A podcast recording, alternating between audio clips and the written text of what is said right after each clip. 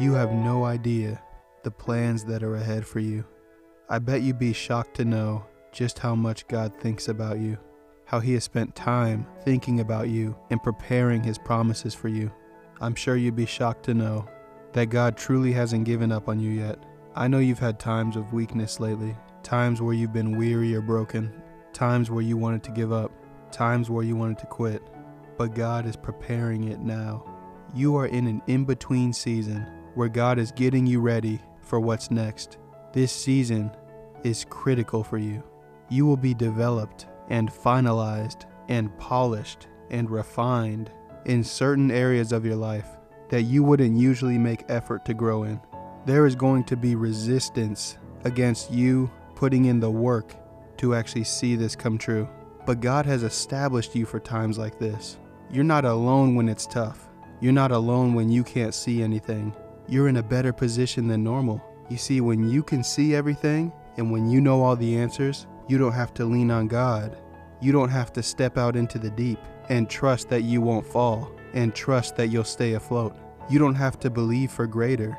You see, when God dries up resources that you can see, that's so you can lean in and ask of the resources that He has.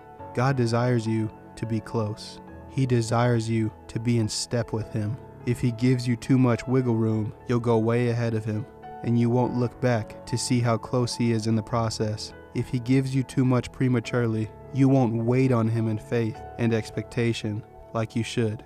God doesn't do this to hold anything over your head. He doesn't do this to play with your mind. He doesn't do this to make you worry or to put you down. He does this because He cares for you and He loves you and He knows you and He knows if He gives you everything you've been waiting for now, you won't look for Him the same. You won't inquire of Him the same. You see, when it comes to God blessing you, when it comes to God giving you things, it's nothing to Him. He is an eternal being with all power and all authority. Everything belongs to Him. Everything was created through God, for God, and by God. So, Him blessing you and giving you things in your life is nothing. It's the least that He could do. Him answering your prayers, Him handling your illness, Him handling what your mind goes through, it's nothing. But if He just gives and gives and gives every time you ask, you won't learn anything and you won't know how to truly function in this life. God wants to function in this life with you, and He wants to function in this life for you. And He does that by taking you through a process where your mind is developed and formed in such a way that causes you to understand what He's doing. God does not leave you out of the process or keep you blind and deaf to what He's doing. He handles the things that you don't need to worry about. He takes control of the big things. All he asks is that we trust him. It's hard to understand sometimes why he does what he does, why he loves us so much, why he cares. That's because you're his child. You're not random, you're intentional. No matter how you got here, you got here, and he made sure of it. And you have a chance to really know God as you live and walk in this body, and his spirit will teach you and accompany you and cover you as you go along this journey. God desires you to know Him. God desires you to have vision. God desires you to have understanding.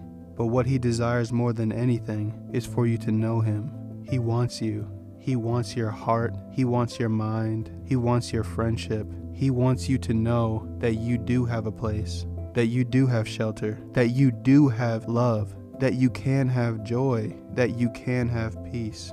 These are His promises to us. He doesn't want you to be without any of those things. We are not just given everything that we ask for, we are taken through a process of understanding so we know how to handle what we've asked for. We are not just given everything that we ask for, He teaches us and prepares us so we have understanding and appreciation for what it is that we receive. There's nothing He can't do, and there's nothing He won't do to take care of you, to watch over you, to be with you. Don't ever let the lie form that God does not care for you or want to be with you or listen to you. He's always listening. Your quick prayers, He hears them all. Your long prayers, He hears them all. Your worship, He hears it all. Your cries, He hears them all. He is never far and He is never silent. He is always speaking He speaks to us in everything. We just have to be sensitive enough to hear it.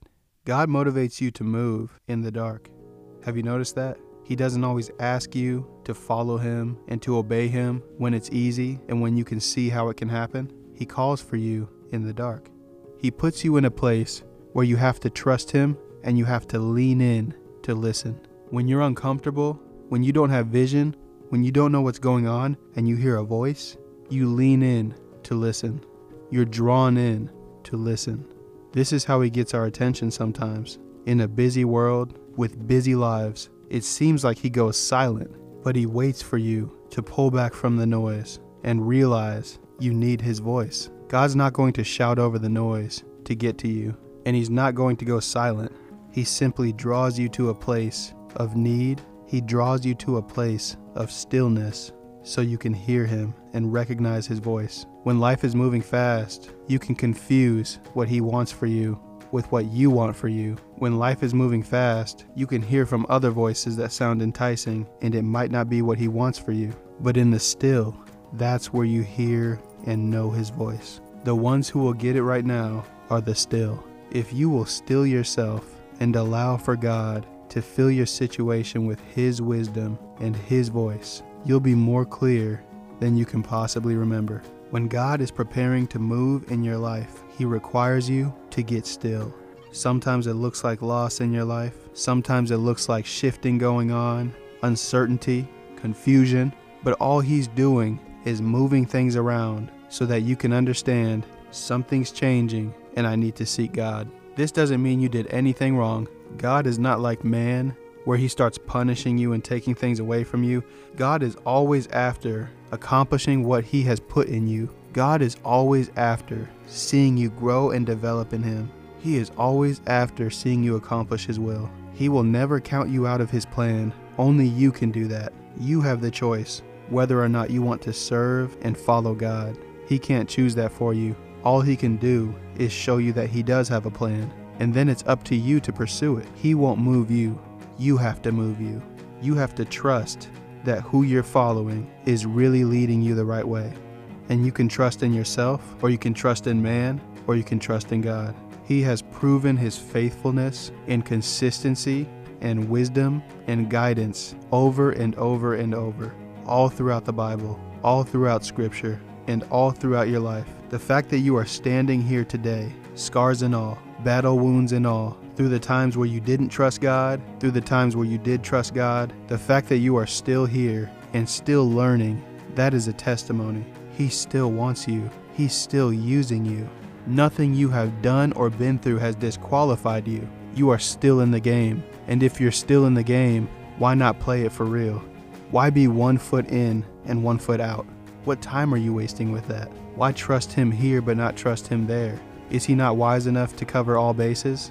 Is He not wise enough to give insight into every area of your life? Why choose when you want to trust Him? I know you've been disappointed. I know you've been let down, but that was not God letting you down. God will never let you down. And if He can't let you down, what did? Is it sometimes our own expectation of what He should do? Is it sometimes our misunderstanding of how it should go? You realize He's perfect. His understanding of this life and the way it works is far superior from what you see it as. Our minds can't even process half of the things that we're truly supposed to do. If we have a spiritual God who created this world, would there not be spiritual and physical elements for us to grasp? Would this world not be loaded with intricacies that we don't quite understand? Would your mind not be more dynamic than you think it is? The way you process, the way you feel, the way you think, the way you understand. It was all made up by God. So when you go through life and you experience things, He knows how and why you think and do what you do. Are you starting to get the picture of how He just wants to be your best friend? Are you starting to get the picture of just how involved God wants to be? If He didn't want us, He would have turned His back on us. Everything He does is final. He doesn't just make mistakes and reverse things. So when He created humans to learn from Him and to be with Him, and they were deceived into evil, He tried to save us. He took Noah and his family because they found favor in his eyes and weren't expressing evil. And he put them on an ark and he wiped out all of the evil. But then he saw that didn't work, that humans were just bending towards evil. And he knew there was only one solution to get us back. It would have to be divine, holy intervention, taking control of the flesh, subduing it and all of its passions and all of its desires, and putting it to death. By the Spirit of God, in Galatians, we are supposed to crucify the evil desires and passions of the flesh when we accept Jesus and receive the Holy Spirit. We were given power. Jesus came down and lived a perfect human life, walking in the purity and the power of the Spirit of God, subduing the flesh, not submitting, showing that it's possible. And when he went to the cross and died in that human body, he died in our place. He said, This is what sin and evil deserves death. But Jesus didn't deserve it. He just knew that we would all receive that portion. And when God raised Jesus from the dead, three days later, it showed the power of his spirit over the power of flesh. Jesus put the flesh to death. And when he asked that God would send the Holy Spirit down for us to receive and for us to ask for, he knew that he was asking God give them power so they don't have to live according to the flesh. God give them power so they don't have to be bound to ways that they don't want to be bound to. God give them power so they can live free, so that they can live life and life more abundantly. God give them power so that they can overcome what is overcoming them. God give them power. He asked that we would receive the Spirit so we would have power. You don't have to be weak and bound by the ways of this life. You are called to live free and to live from His power. And in His Spirit and with His Spirit comes Him. You have direct access to heaven right there within your body when you accept Jesus as your Lord and Savior and receive the Holy Spirit. This process is very simple. It's a choice, it's a heart posture. You can choose Him right now because He already chose you. If you're listening right now, God already chose you, and you get so caught up in what you've done and whether or not you're worthy that you don't understand He already died for all of that. He knows we could never be worthy. He knows we could never earn or deserve it. He knows. That's why He did what He did. So that if you wanted to, you would never have to live apart from Him or bound. He did what He did for you so that you could choose Him if you wanted to. God loves you. Don't ever forget that. He loves you and He chose you. And we respond right back to Him in love by surrendering what we want and our passions and our desires. And we say, God, what do you want for my life? God, how do you see me? And He'll show you. All you have to do is ask. Be still. Be still enough to hear what He's saying to you in this season. Have faith enough to know that He loves you, to know that He will never leave you nor forsake you, and be bold enough to put those things to death in your life that are holding you back from where you need to be in Him. There's more for you, and it's time for you to step into your more. Run free today. Take care.